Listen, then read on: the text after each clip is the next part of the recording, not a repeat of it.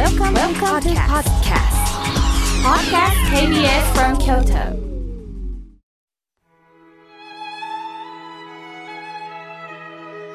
改めまして、僧侶の河村明慶です。今日のテーマは、もう限界と思った時、どうしたらいいについてお話をいたします。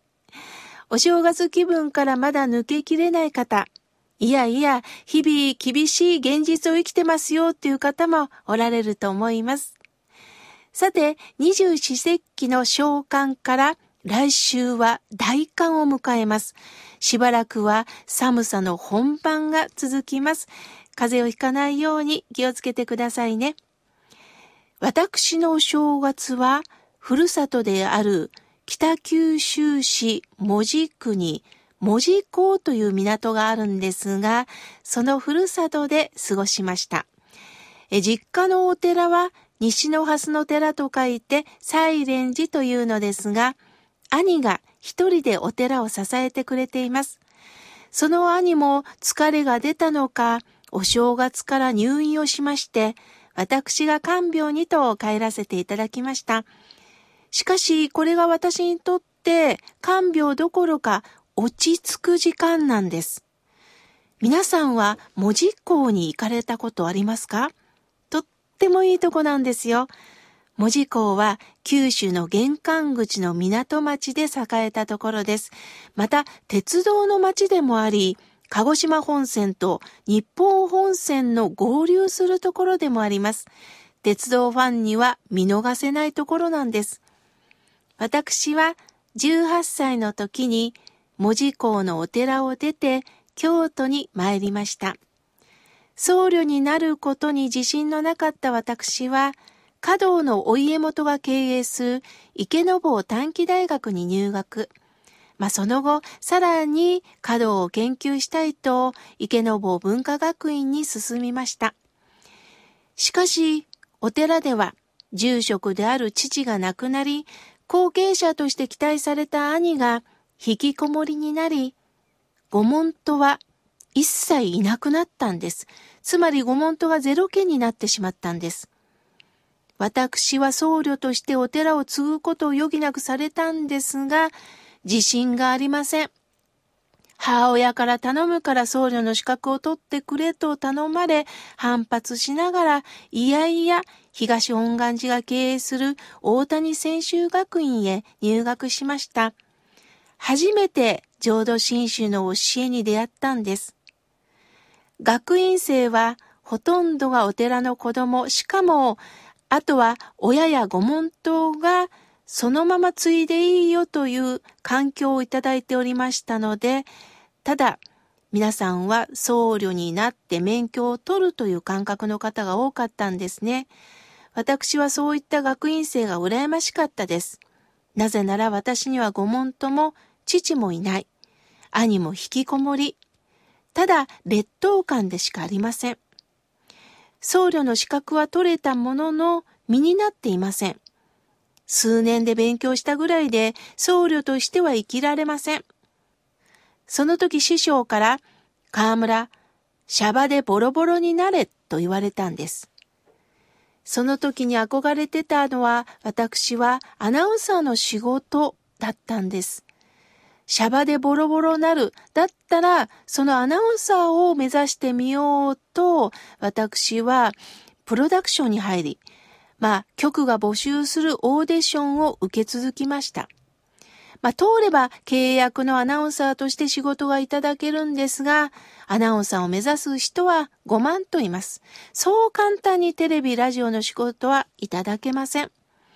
10年間頑張ったんですが、いただいたのはイベントの司会、かろうじてテレビのリポーターの仕事があったでしょうかね。え後輩のタレントさんにどんどん先を越される日々が続きました。その時年齢は35歳でした。プロダクションの上司から仕事の依頼が来たんです。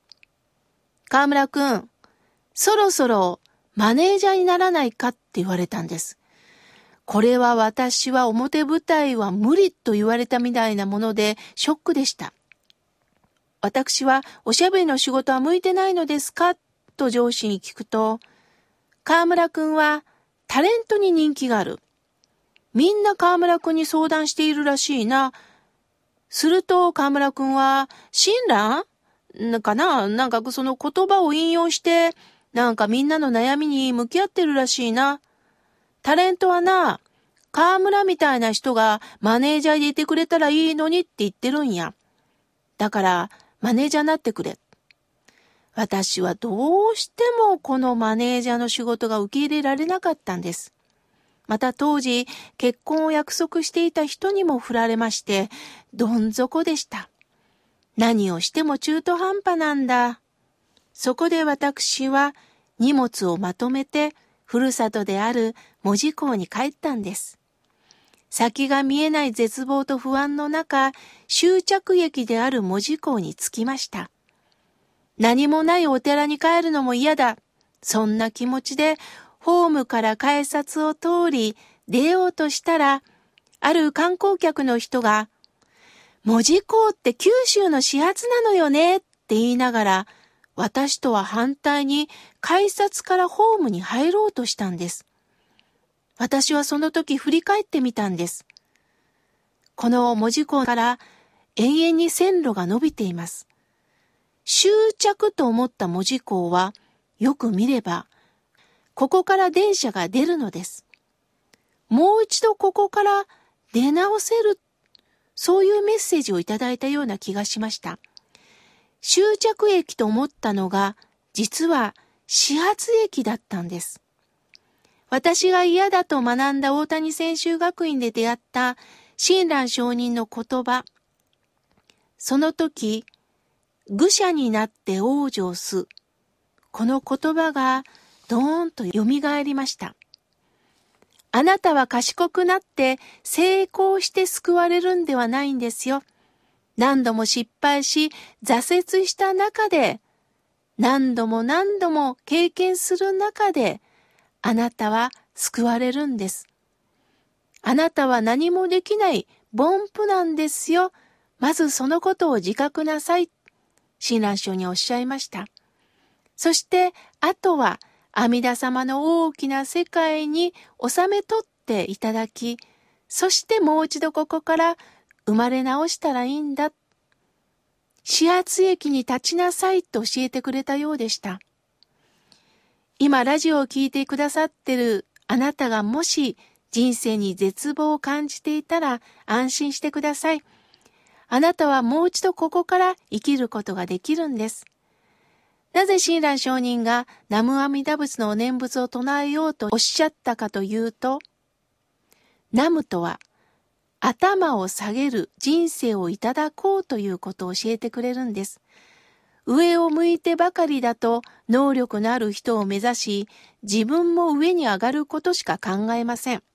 しかし頭を下げるということは、今の立ち位置を確認し、もう一度原点に立ち返り、そこから生きていけばいいということを教えてくださったんです。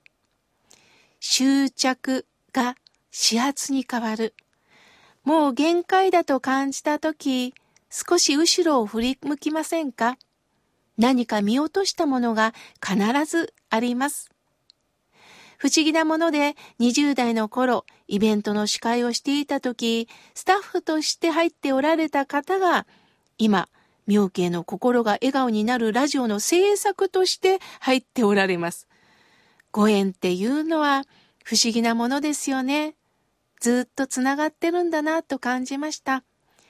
一年で一番寒さの厳しい今、逆の見方をすれば、これから暖かくなるなぁということを感じてください。さて、えー、私はラジオの他に法話会もしております。どうぞ河村明慶の日替わり法話もどうぞご覧いただきたいと思います。